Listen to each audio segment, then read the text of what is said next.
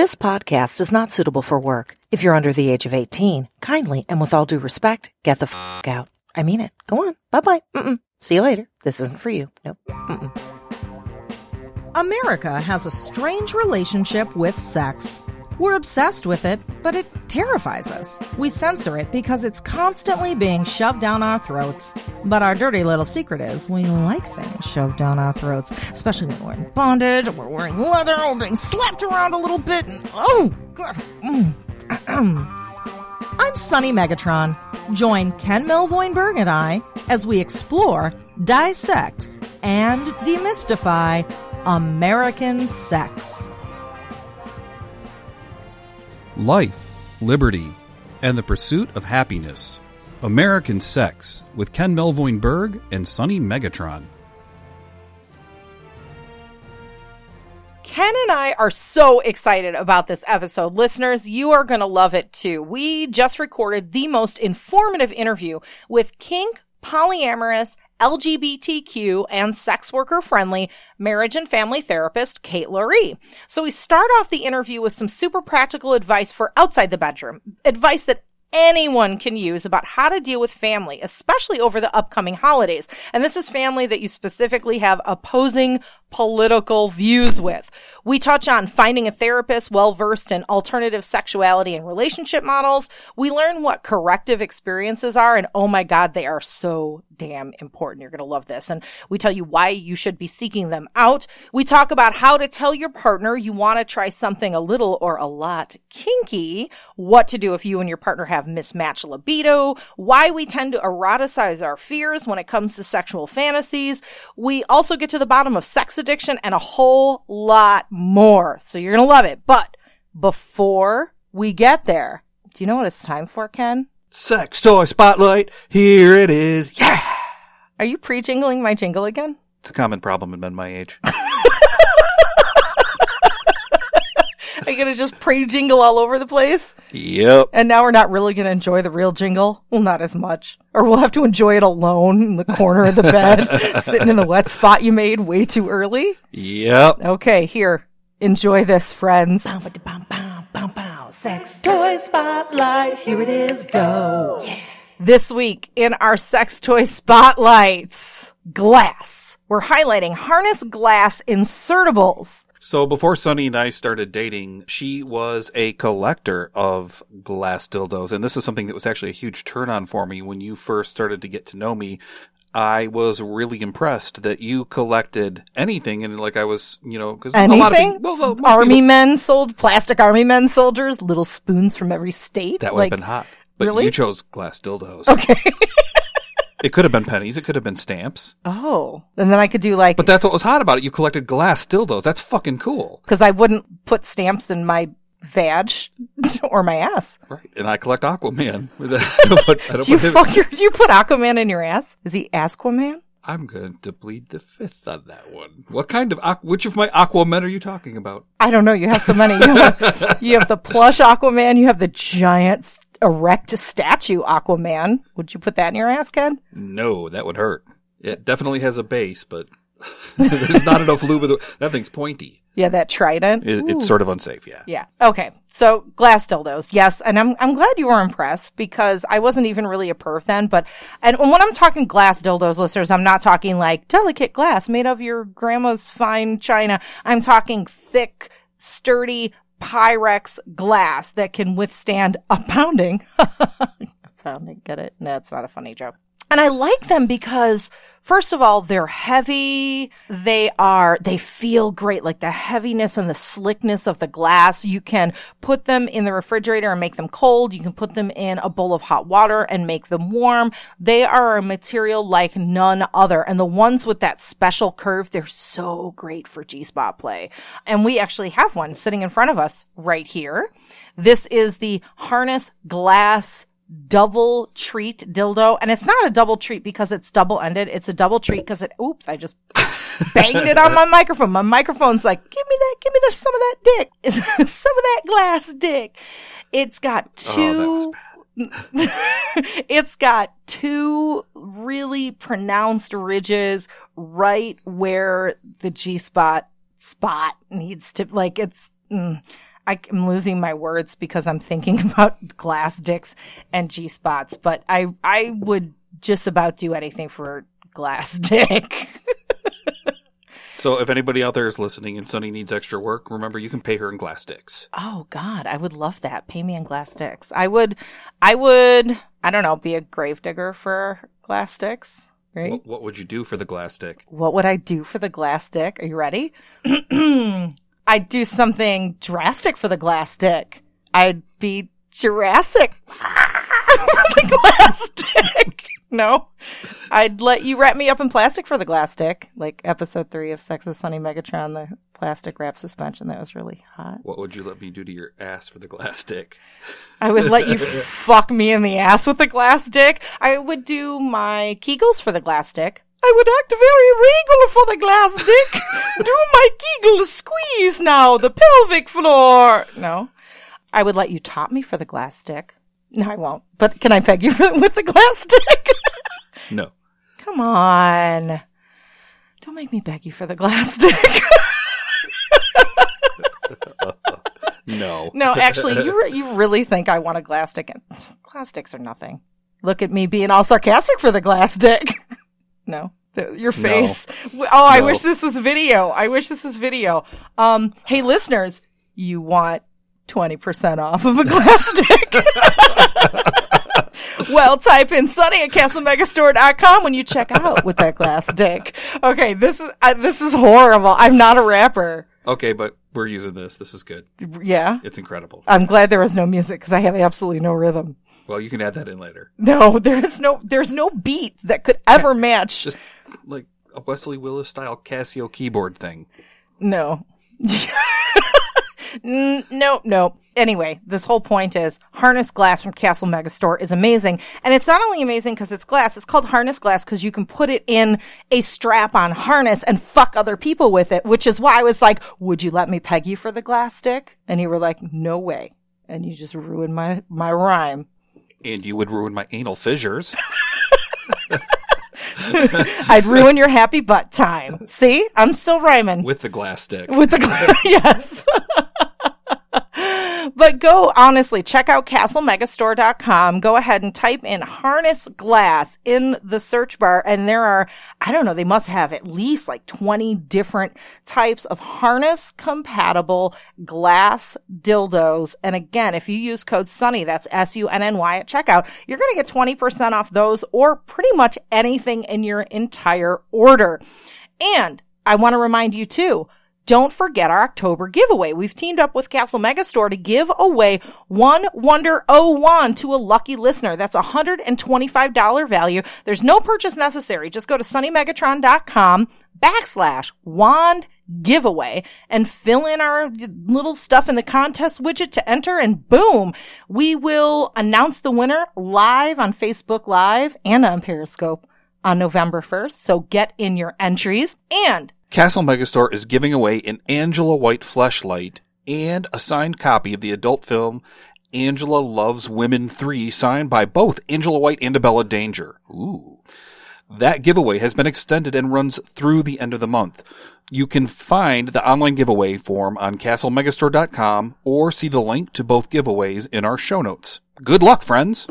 And there's a couple more things, couple more things before we get to our interview that are going on this month. First, I'm teaching a B D S M class on October eighteenth at the Discovery Center in Chicago from six to nine p.m. Normally, this is a class that Ken teaches, but I'm, I'm taking over for one special night. You get me. So if you want to check that out, go to bit dot l y, that's B as in boy, I-T dot L-Y backslash B D S M class Sunny, or see the link in our show notes so you can join me. And secondly, this is the last thing, I have been nominated as one of the top sex blockers of twenty seventeen by kinkly dot com. So if you enjoy my work, please can you go give me a vote? It only takes one click. You don't have to sign up for anything.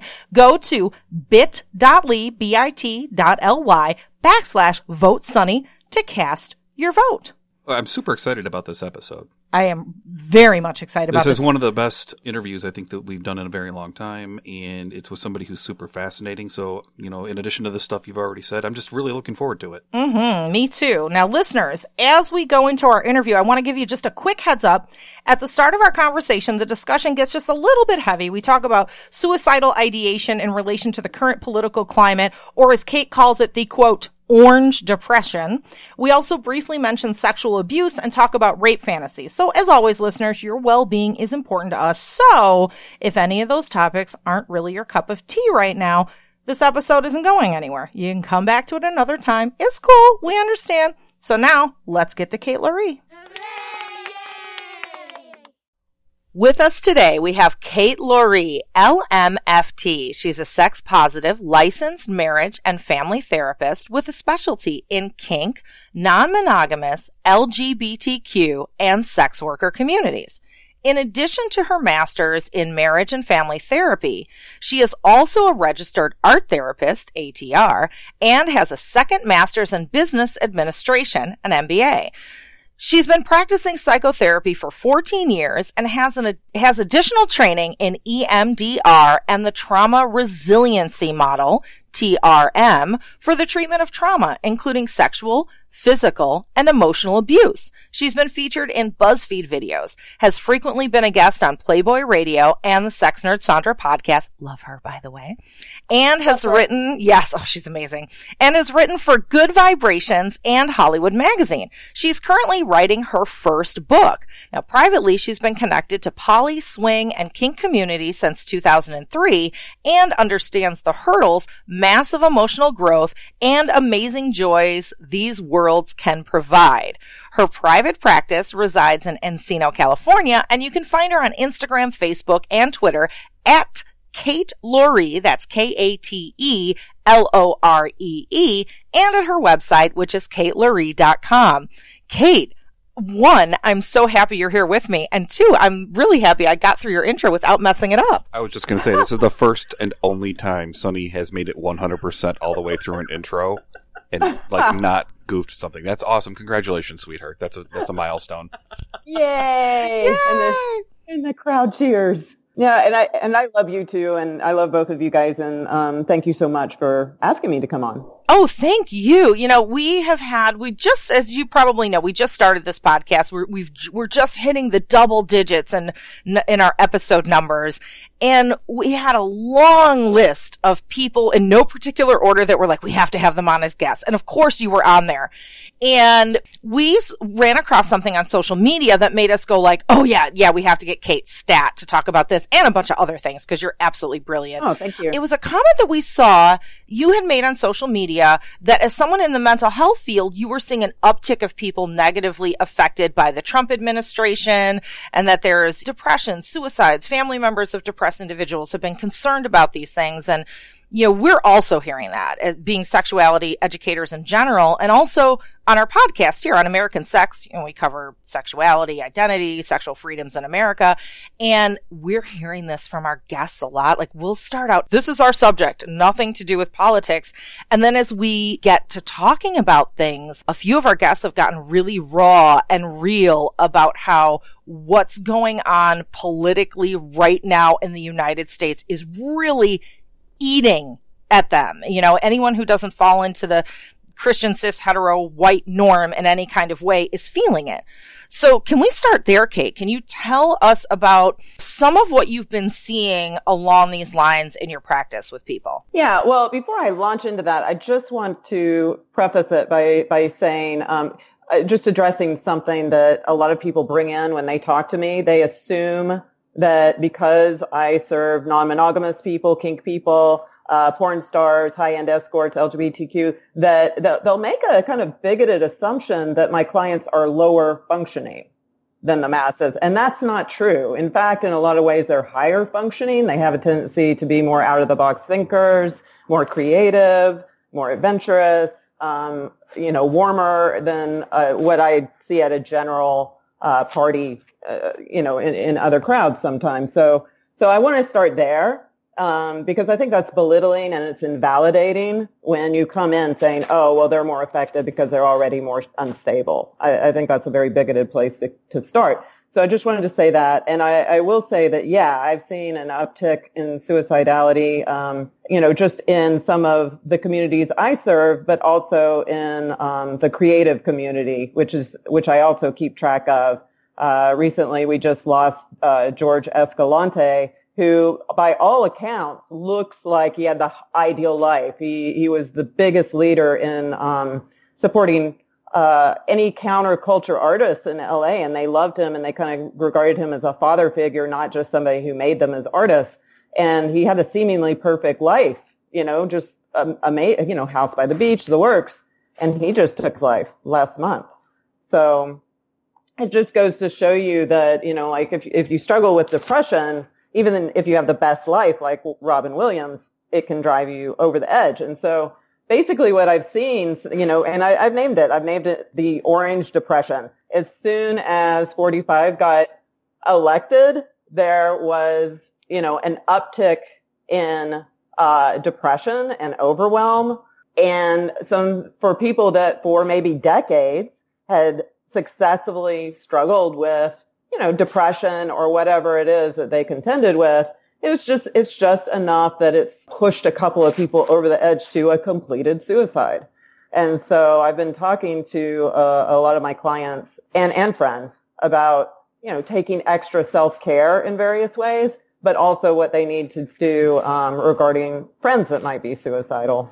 So I had sort of my own sort of assumptions, and, and, and this might even be bigotry to a certain extent. Do you have any clients that are on the right-wing end of the spectrum that are being affected by this in ways that nobody expected, like somebody who may be a Republican but who is not a Trump supporter? Because I'm so out of the closet as a psychotherapist, I tend not to get that demographic. Well, that's what I assumed, but I just, that was my own prejudices kind of walking into this. And I just, you know, and I thought to myself, you know what, you never know. There may be somebody who, for their own very valid reasons, is on that end of the spectrum and sought out your help with this exact issue.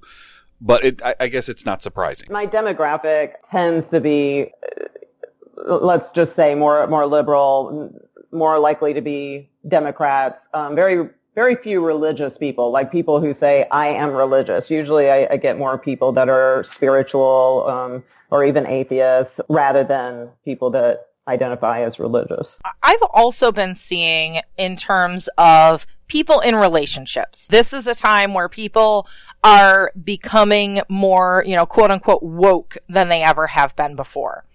Mm-hmm. And there are situations that I've observed in my social circle where, let's say it's a partnership amongst two people, just, as, you know, as an example. One partner is getting real woke and opening their eyes to things and becoming more involved in social justice, and the other one isn't. Or maybe they're both generally on the same side politically, but they're having a, a Hillary versus Bernie fight within their relationship. So this is really causing rifts within existing relationships. How would you advise people to tackle that when suddenly their politics and their social justice is creating a rift in their relationship? Yeah, I mean, for, for me, I, I just have to say, usually the way I see that playing out is my clients coming in, trying to figure out how to deal with their their family, their, you know, over the holidays, that kind of thing. Less so with their relationship. Usually in their relationship, they're dating somebody that's a little bit more likey-likey, you know, to their philosophies. Right. Um, but a lot of people are dealing with going back home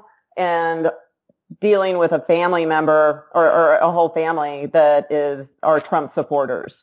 And that is on top of whatever else they deal with, with their family. Like, maybe they've recently come out to their family as L G B T, you know, as, as, um, transgender or gay, or maybe they just came to their family and said, look, um, you know, dad sexually molested me, and the whole family's turning on them and saying they're a liar. Right. You know, and then on top of all that, they're dealing with a family discussion, uh, where, where they're talking about social justice issue. Uh, you know, they're talking about things like L G B T issues, things that are going on in the military for transgender people, things like that. And it almost feels like uh, the family's actually talking about them, because they usually do have personal issues that are similar to what the family is talking about. And in, in that case, I, I talk to my clients about, you know, just how close do you want to get? One thing I talk to them is just because um, family is blood, uh, being blood does not give you a hall pass to be abusive, you know? Right. So, um, and sometimes your family, like the people that truly have your back when you're in the hospital or you're down, is not your blood. And I really ask them to step back and think about that and mm-hmm. make good choices about who your family is and not just base it just on blood. And if you do have family members that are disrespecting you in that way, you might need to step back and, and ask yourself, do you want to talk to them as often as you are? Or maybe you decide to spend the holidays with friends instead of them. Or um, and and then as far as confronting them, you have to ask yourself, where is my emotional gas tank today? You know? Yeah. They, because if your emotional gas tank is, is, is lower on empty, then when you confront someone who, um, you know, is diametrically opposed to your views, um, and then it can really kick you into a place where sometimes you can uh, get out of what is called your therapeutic window um, and get what's called stuck on high or stuck on low. Stuck on high is like, road, you know, like, Uh, screaming and that kind of thing. And if you lose it with family and you start screaming at them, then all of a sudden they say, well, see, she always was X, Y, and Z. You know, you end up losing that credibility, and then you end up, and which, you know, at the end of the day ends up making you feel worse a lot of times. It can make a person that actually had a really valid point and was completely in the right go into a shame spiral because it's family that's shaming them. Mm-hmm. So you have to, to I, I just advise people, like, if if you're starting to feel like you're outside of your window of tolerance, go to the bathroom, do some deep breathing. Remember that you're not a kid. You can get in your rental car and go take a break. You know, you don't need to feel stuck with someone who's toxic. Yeah, yeah. It's it's rough, especially now. You know, I, it just dawned on me. I'm like, oh, shit, the holidays are coming up. Yeah.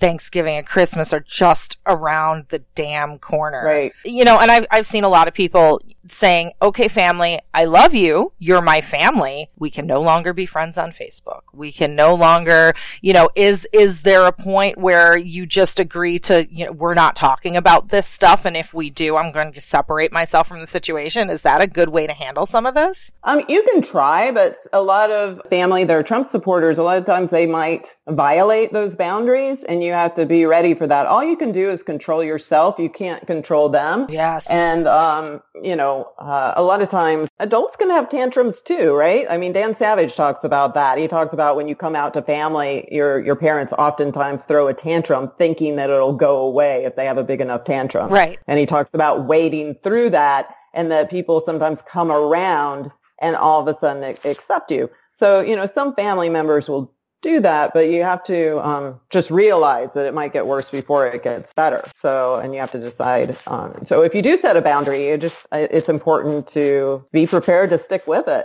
You know. So, if if you say if you keep on bringing this stuff up, I'm gonna, you know, whatever the consequence is, um, you might want to make it a softer consequence. Like, uh, I'm just not going to talk to you for the next week, and then we can give it a go in a week. You know, rather than something huge like, I'm never going to talk to you again, or something like that, that you might not be able to keep to.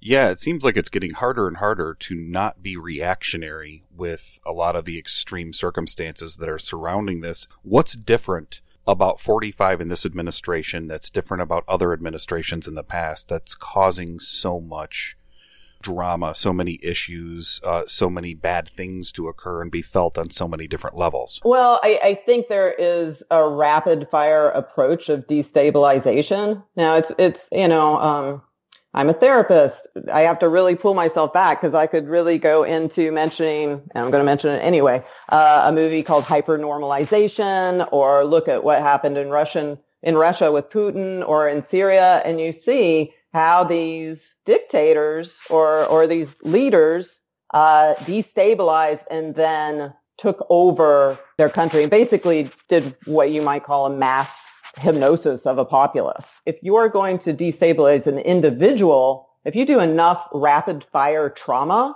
and get them to go into part of their sympathetic nervous system, which is a freeze state, then they can't fight back, right? They're just kind of destabilized. So you can do the same thing kind of to the masses, where you just rapid fire them with things that are upsetting to them. And if they're always watching the news and always getting caught up in it, they can get to a point where they just want to isolate And I do hear that from my clients where they're like, I just, I, I'm just going to stay in my house this weekend. You know, it's like when you get a person to that point, then you, you can control them. So it's really important as individuals and as a culture and certainly any social action, you know, social justice group to be doing a lot of self-care. Do your yoga, turn off the T V if it's starting to overwhelm you, take breaks, track your body, make sure that you're zen in your body and calm most of the time. Because when you start noticing you're anxious all the time and that your heart is beating, you're not sleeping well, you know, that those are all symptoms that you're in your sympathetic nervous system. Right. That's where the fight, flight, freeze is, and you need to do some self-care to calm yourself. Right, right. Actually, she she already answered the next question I was going to ask, and that would be what are what can we do to sort of have approach this from a preventive medicine point of view? But like, I think you just addressed that directly. Uh, so, you're, mm-hmm. so, you're, so you're also a psychic as well as a psychologist. Um, a, a psychicologist. A psychicologist. Is that a thing? That needs to be a thing.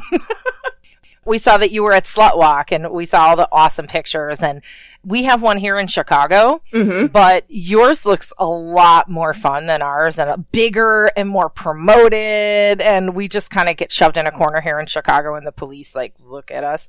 Uh, also, they had arrests at our Slut Walk oh, this year, and yeah. that's one of the things. Do you guys ever encounter any sort of issues with law enforcement there? You know, this year is the first year that I went, and there wasn't anything like that. This year, um, it was just, um, I actually got a little teared up when I arrived because I, I grew up in Alabama where there was a lot of misogyny and um, bigotry. And when I walked up and I just saw these women, a lot of them wearing see-through tops and just, just so happy and so lit up, and it, they clearly felt safe. It just reminded me how far I'd come from growing up in a, a very misogynistic environment. And it was just, I just got touched and teared up. I mean, basically the energy there was just so beautiful, and you could just tell the women uh, just felt so safe. Mm-hmm. And and it was just very empowering. So you were asking me what Slut Walk is. Yeah, for our listeners, like, what is it? Why is it important? Slut, Slut Walk um, basically is a march. It's, it's become more than a march. Um, here in L A, they are doing a convention with speakers and all of the, all these other added bonuses um, that happened on Saturday, and then the march was on Sunday. So the basically the whole idea behind it is definitely against any kind of uh, rape or molestation, basically advocating for consent, uh, sending out a message that a woman should be able to dress as provocatively as she wants. She should be able to walk down the street naked if she wants and feel safe.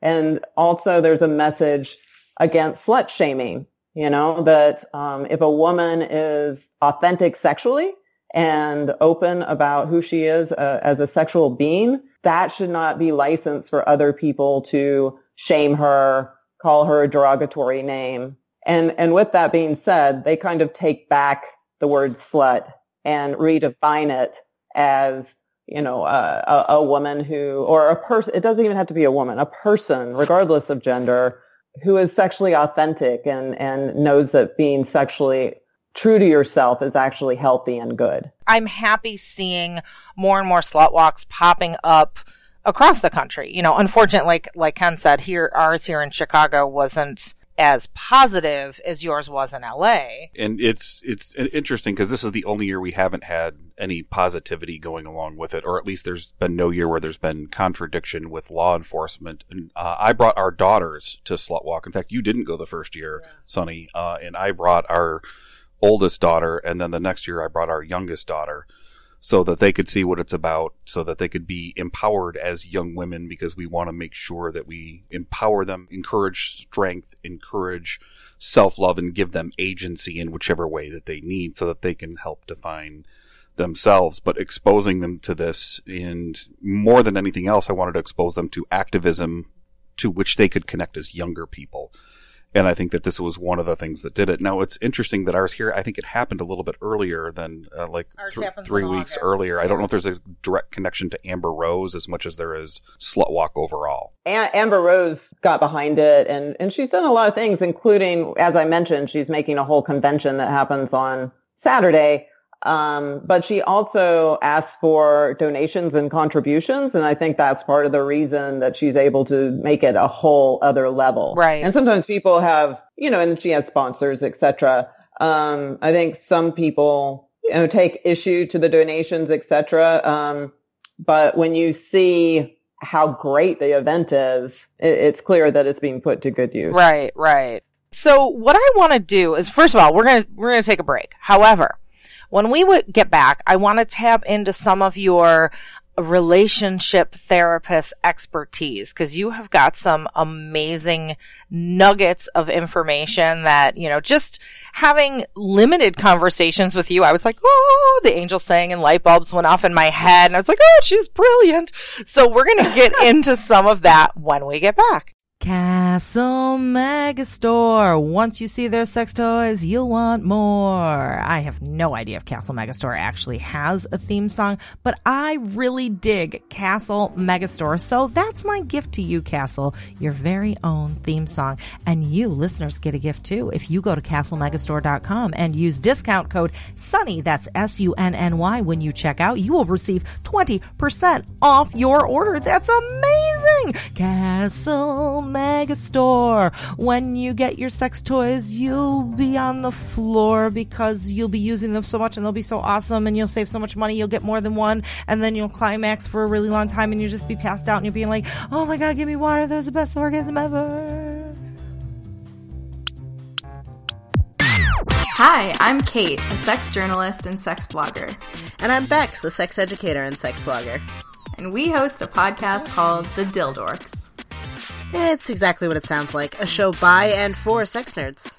It's dorky discourse on sex, dating, and masturbating.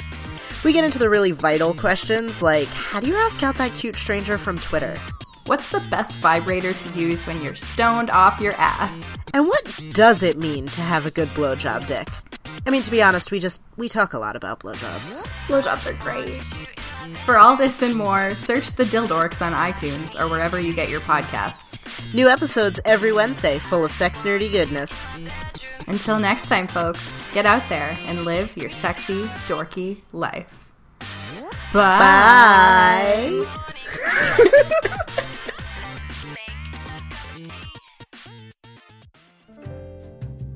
I know you're fancy, and I know you've been eyeing some of those luxury sex toys, haven't you, you frisky little fox?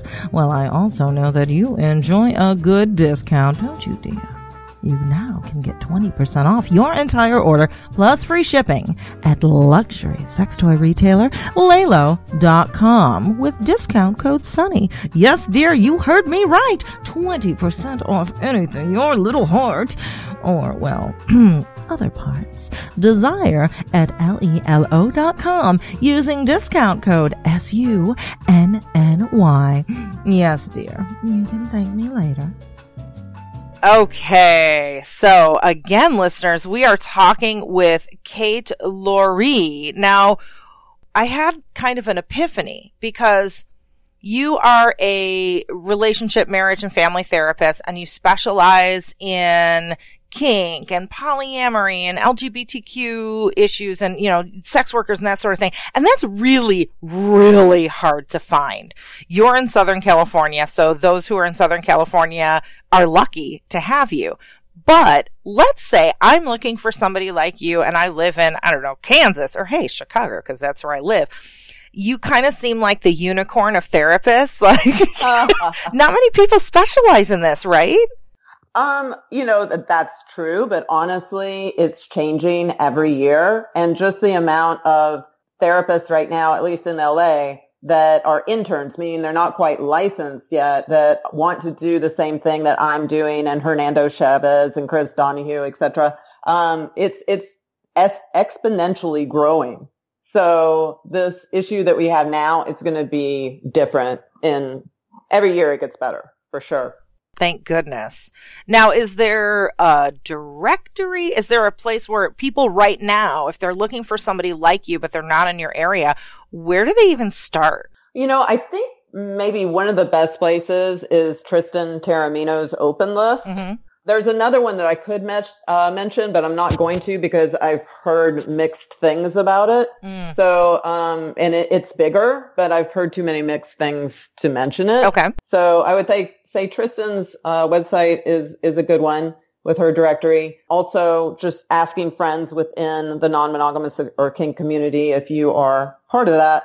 If you are in Kansas and you're not part of community and there's no one who's sex positive, I mean, you can always interview your therapist to, to kind of see where they're at, but it is rare even here in California still. So it may be that you really are having a tough time. One thing to keep in mind that although a therapist can't treat people outside of the state that they're licensed in, uh, sex educators can. So, you know, you can have, you know, if you're not dealing with something heavy like trauma, or, you know, heavier issues, and you're just trying to figure out how to navigate opening up a relationship, you can go to some of the sex educators like, you know, like yourself or Reid Mihalko or Sandra Doherty, and they can do, they could probably do Skype sessions and things like that, you know, if you're in Kansas, even though they're in California. Right, right. Yes. Yes. Shameless plug, listeners. If you need some coaching about dipping your toes into the world of kink or alt sexuality, talk to us. Right. Exactly. Um, you know, but, but if it goes deeper, if, you know, if you're a couple and you're trying to open up and you have a partner that, you know, is bipolar and not stable, or, you know, if it's getting more complicated, then you really need to go to a therapist. There is occasionally bouts of drama that go within the kink community, and it's such a specialized sort of thing because everybody is very immersed into consent culture.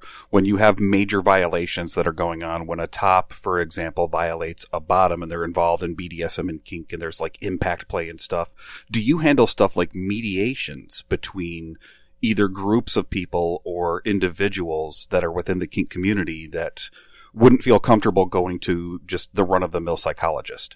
You know, when things like that have happened, you know, there's been a few very uh well-known cases that have happened in L A. Like it, it just became public knowledge within the kink community, certain consent violations. I'll have to say that I, that's never happened. There hasn't been a couple where there was a huge consent violation where they decided to mediate through me.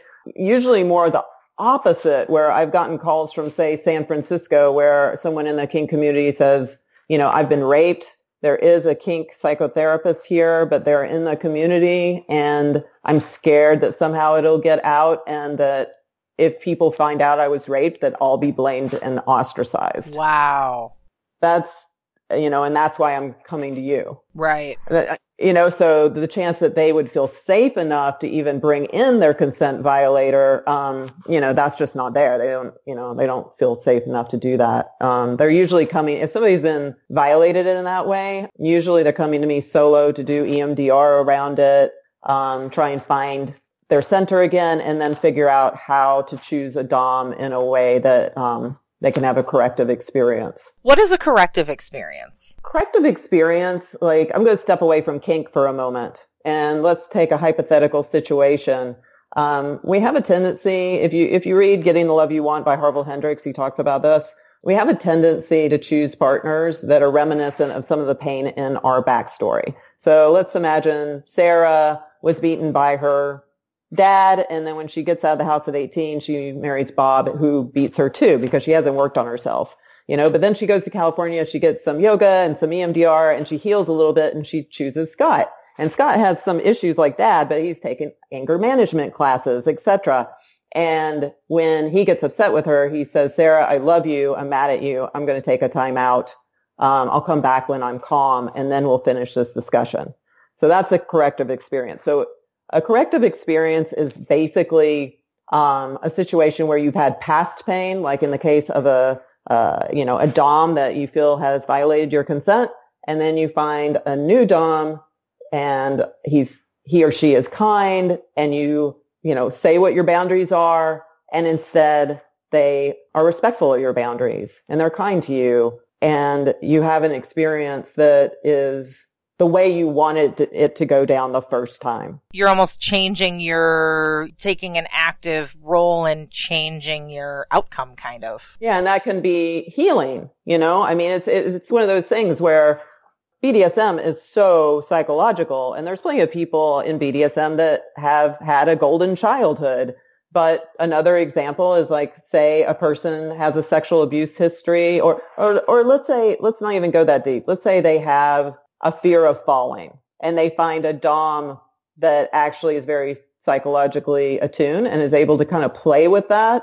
And actually, I've heard of examples of really psychologically adept doms helping their sub get over their fear of falling just by doing some play around that in a way that's very attuned. Um, that, that can also be a corrective experience because your fear of falling probably came from something painful in your past. It's funny. I've actually done that with subs before with that have had coulrophobia, and then we've done clown play together. And what I do, and I actually treat the submissives differently that have that innate fear to begin with. And I start by actually turning them into a clown and putting the makeup on so that they can address it by like looking through the mirror through their own eyes and seeing what gets applied, because the that particular fear stems from people having an inability to understand emotions when the face says something different, which is why that fear is so common. And it's a very fun thing to play with, especially if you're a psychological top like I am. Right, right. And and it sounds like you've had some really good results. And you just have to acknowledge that if you have a dom that's kind of narcissistic and self-absorbed and can't read people and just pushes through boundaries, he could do the exact same thing you did and really scar someone. So you really have to know yourself. And, and, you know, in your case, and I, I know you well, I, I can imagine you probably really healed and helped a lot of people while doing something erotic and fun.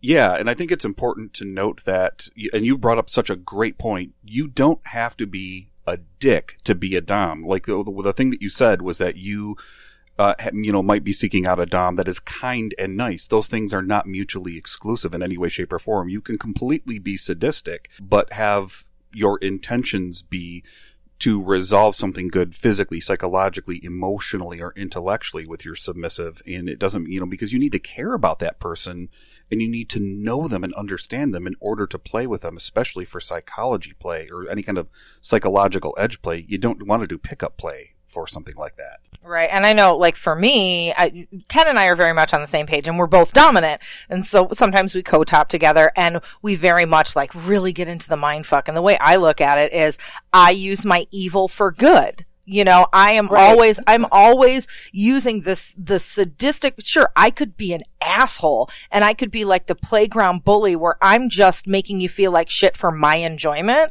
but that's not what I do. I'm making you feel like shit because it's going to have a good outcome, and that's what you want, if that makes sense. Yeah. Well, if, if you think about, um, you know, a lot of sex therapists, um, have said that we tend to eroticize what we're scared of. So that explains why a rape fantasy is one of the main top, I think, top five fantasies for women, because we're terrified of being raped. But when we play around with rape in a scene that's been negotiated by a, with a benevolent partner that can read us, we can, that can be so hot and it can be amazing, you know, or, or the guy who is scared of being disrespected by men in his life, but privately, he's a cuckold, and he likes to have a bull come in and just totally fuck the hell of a, out of his partner, right? Mm-hmm. And that's totally hot within the scene. Right. So so it has a different meaning when it's within the scene. Right. You know? Now, I think a lot of people listening, perhaps, people that... I think most of us, like you said, we have some sort of deep-seated fantasy that falls into the realm of the quote-unquote fucked up. You know, whether it's kind of your seemingly average suburban dad who has the cuckold fantasy that maybe he's afraid to even tell his partner about, or someone who has rape fantasies, that sort of thing. And they might be listening to this going like, oh, maybe I'm not that abnormal. What? Like, other people have this. Now this, it really is, like you said, it's relatively common. How do you recommend a person who's having that er moment right now go about starting to talk to their partner about it, starting to shed the shame of that fantasy within themselves? You know, I, I always encourage people to, one, connect to community, because, you know, and, and connect to some people that can, you know, when I say connect to community, make some friends within the kink scene, um, because that can be very normalizing. And as far as talking to a partner, you know, that really depends. You might have a very conservative partner, or you may have a very open-minded partner. Sometimes it's best to kind of test them out. Like, for instance, say you want to add some sensation play into your sex life. You want to get a, a you, you're curious about learning how to flog or spank. You could say to your partner, so have you seen that episode of Sunny Megatron show on Showtime where they do the flogging thing? What'd you think of that? You know, um, or, you know, just reference something, or what do you think of some erotic novel that, that had some B D S M in it? Mm-hmm. And that way you can get a reaction and kind of have a, lit, it's a little litmus test, see where your partner's at. If they react like, oh, those people are sick, then you have to ask yourself, how far do I want to go with this? Is this even the right partner for me? But if you have a partner that's like, yeah, I'm I'm interested. I don't totally understand it. I don't know about it, but it's, I'm kind of curious. Okay, now now you have, you're like, okay, she she or he is ready to have a discussion. We can we can talk about this, mm-hmm. and and you know, slowly ease in. I, the thing that I would say is a lot of partners jump in too fast.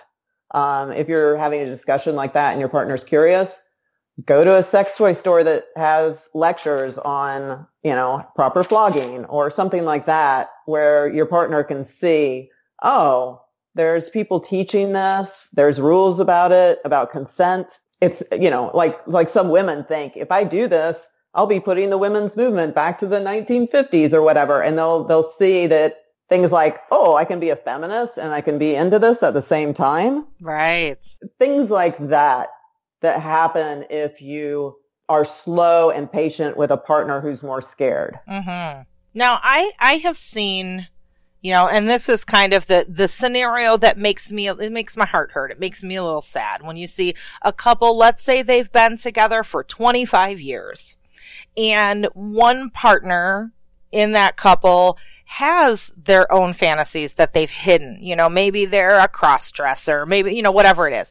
So they go see a sex worker, or they find ways outside of their primary relationship to get that satisfied, because they know that partner just isn't into it, or they've tried and the partner's been like, that's sick, I'm not, you know. So then said partner finds out about this going on, and suddenly that partner gets labeled with with terms like, you're a sex addict, you're, you know, there's something wrong with you, you need to go seek help. Now, is that a thing? Is sex addiction a thing? Well, I'll, I'll say mostly no. Well, this is what I'll say. The D S M five does not have a diagnosis called sex addiction. The D S M five is the Bible of psychiatric diagnoses. It's what insurance companies use. It's what psychiatrists and any form of psychotherapists use um, to diagnose. Um, and it is not in the D S M five. That's the first thing to say. The second thing is that there's a huge industry that definitely has, some of them have an agenda of, they basically created a machine, whether you are out of control to the extent that you're losing loved ones and your job, et cetera, because of your sexual behaviors and you're putting yourself and others in danger, or whether you just had an affair, there's organizations and clinic, clinics that are called sex addiction clinics that will put you through the same system regardless, mm-hmm. basically. Yeah. Um, and, and it, it definitely has a political and religious conservative agenda of, of sexual shame. Right. That's the second thing that I'll say. The the third thing that I'll say is there are people that have sexual compulsive behaviors, you know, that uh, basically might come to me and, like, say, uh, in the case of a woman who's finding a guy on Craigslist, meeting him at a hotel room without doing a chemistry check, and just meeting him in that hotel room and having sex and doing that really frequently, maybe even just making eyes with a guy at a red light and then just driving to a hotel. Like, that kind of thing is not just dangerous from an S T D perspective, that's dangerous. Like, you, you, you know, you could be picking up a serial killer for all you know, right? Right. So there are people that are doing behaviors like that all the time. And then the next morning, they're cycling in shame about it because they know they're doing something that would hurt their spouse because, you know, maybe this isn't part of their relationship agreement and could hurt them. Like, so that's, you know, that's more uh, example of sexual compulsive behavior. And it's usually, so, so in that case, sexual compulsive behavior um, usually is a symptom, not a diagnosis, of something else, like depression or anxiety. Usually what I see is that sexual compulsive behavior is an outcropping of attachment injuries. And so what I mean by that is oftentimes the person that's the sexual compulsive, when they were thirteen years old and they were ignored by their parents or what have you, the kind of person that was decorating the Christmas tree by themselves, or at high school graduation, the parents never showed up and they were left crying in the parking lot, that kind of thing. Uh-huh. They have sex for the first time at thirteen and they're told how beautiful they are and they're held and they're hugged. And oh, by the way, they have great sex. And all of a sudden, all their needs are met in that situation. And that, so sex becomes their safe place. And so they have a tendency to build that up while not building their attachment in other areas. So sex addiction as a diagnosis is not a thing, but sometimes sexual compulsive behaviors that can be painful for the person in their life and their relationships can exist due to other, you know, a, a larger diagnosis. So that that makes sense. It seems to me then that it manifested in, you know, sex, but for somebody else, maybe it could manifest in, you know, a shopping quote unquote addiction or whatever made them feel the things they were missing. And in that one instance, it just happened to be sex. Yeah. I mean, one thing that's, um, I was listening to one psychiatrist talk on why sex addiction is not a diagnosis in the D S M five. And basically he was saying that usually the word addiction is applied to something like drug addiction or alcohol addiction, where if you don't go in the hospital to be assisted by nurses and doctors to stop your addiction, you might go into a seizure or you might have some detrimental right. physical response that, that could be even life-threatening. Whereas if you just stop having sex, nothing bad happens to your body, right? Speak for yourself. No, I'm kidding.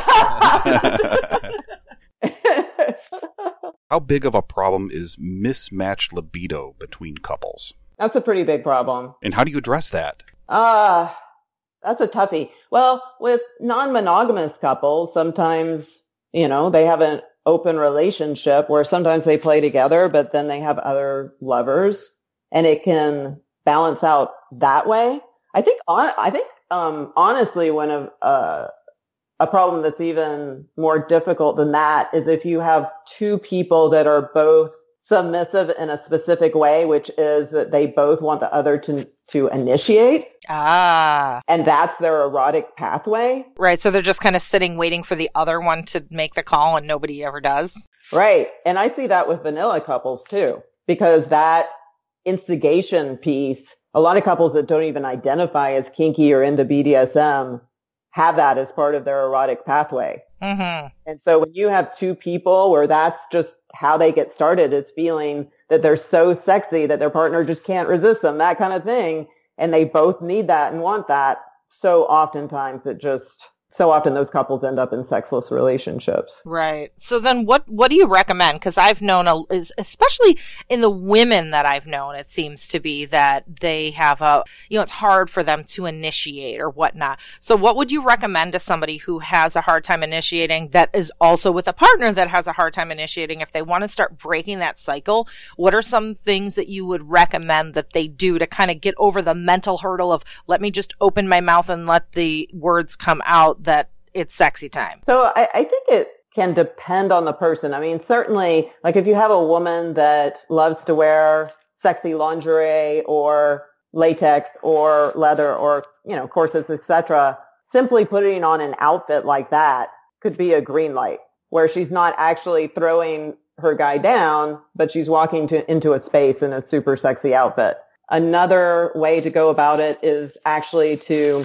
you know, if you schedule a date night with each other, um, just like Marty Klein says, you know, because a lot of couples when they hear that, they, they go, oh, well, there's no spontaneity in scheduled time. But like what Marty Klein says is the spontaneity happens within the date, right? Yeah. And so you scheduled this, you know, block of time, like four hours or whatever, to be sensual or, or just to have time together. And maybe you give each other a body massage or you take a shower together and things just naturally ramp up like that. Mm-hmm. Um, sometimes if you do an activity that allows the body to get into the parasympathetic nervous system, a place of calm, like a shower or body massage, things nat- the person's anxiety melts away, and then they're able to transition into ramping things up. Right, right. Hmm. Now I'm like, hmm, thinking of all the things. Because I know for me, like, sponta- spontaneity is kind of a killer for me. Because it's like, if I'm not in the headspace or I'm like, oh, I really want to take a shower first. Or, oh, I was planning on doing this other stuff tonight.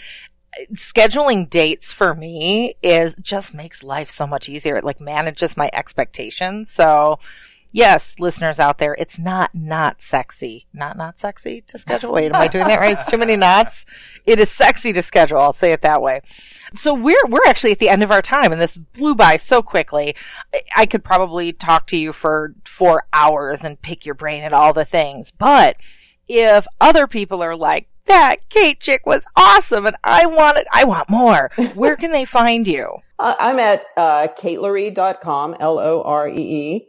Uh, I'm on Twitter, Facebook, Instagram. You can find me in all of those places. Uh, my private practice is in Encino, California. So those are a few ways to reach me. Awesome. Well, thank you for taking the time out and spending it with us. Yeah, thank you. And Kate, as as always, it's lovely to hear your voice. And like like we miss you, and we want, like, next time we're in L A, we definitely want to see you in person. Yeah, let's let's go out. Let's let's get some drinks, get some lunch. That sounds wonderful. That sounds Yay! Really good. Awesome. Well, thank you. And bye. Okay, bye. Thanks for listening to American Sex. To keep up with Ken and I, we'll first make sure you watch our T V show, Sex with Sunny Megatron, on Showtime. Then visit sunny megatron dot com. There you can learn more about us, read our blog, peruse our workshop calendar, or hire us. For what? Well, either for private coaching, or to book us to teach at your event or university, or as sex and relationship writers for your publication. Oh, and don't forget, we're on social media, too. I'm the super social one, so you can find me as Sunny Megatron on Twitter, Facebook, Instagram, my YouTube channel, and a bunch of other places. But if you want to get me on Snapchat, you got to look for Sunny underscore Megatron, and you can follow Ken on Twitter at at tag PsyChicken. That's P S Y C H I C K E N. Also, please support us by shopping with the affiliates and sponsors from our breaks. And if you contribute to our Patreon, we're going to love you forever. Well, we're going to love you forever anyway, but just shh, go with it. Lastly, if you like this broadcast, tell people about it. Tweet it, Facebook status it, and rate it on iTunes and other platforms. Thanks, friends. We'll see you next week on American Sex.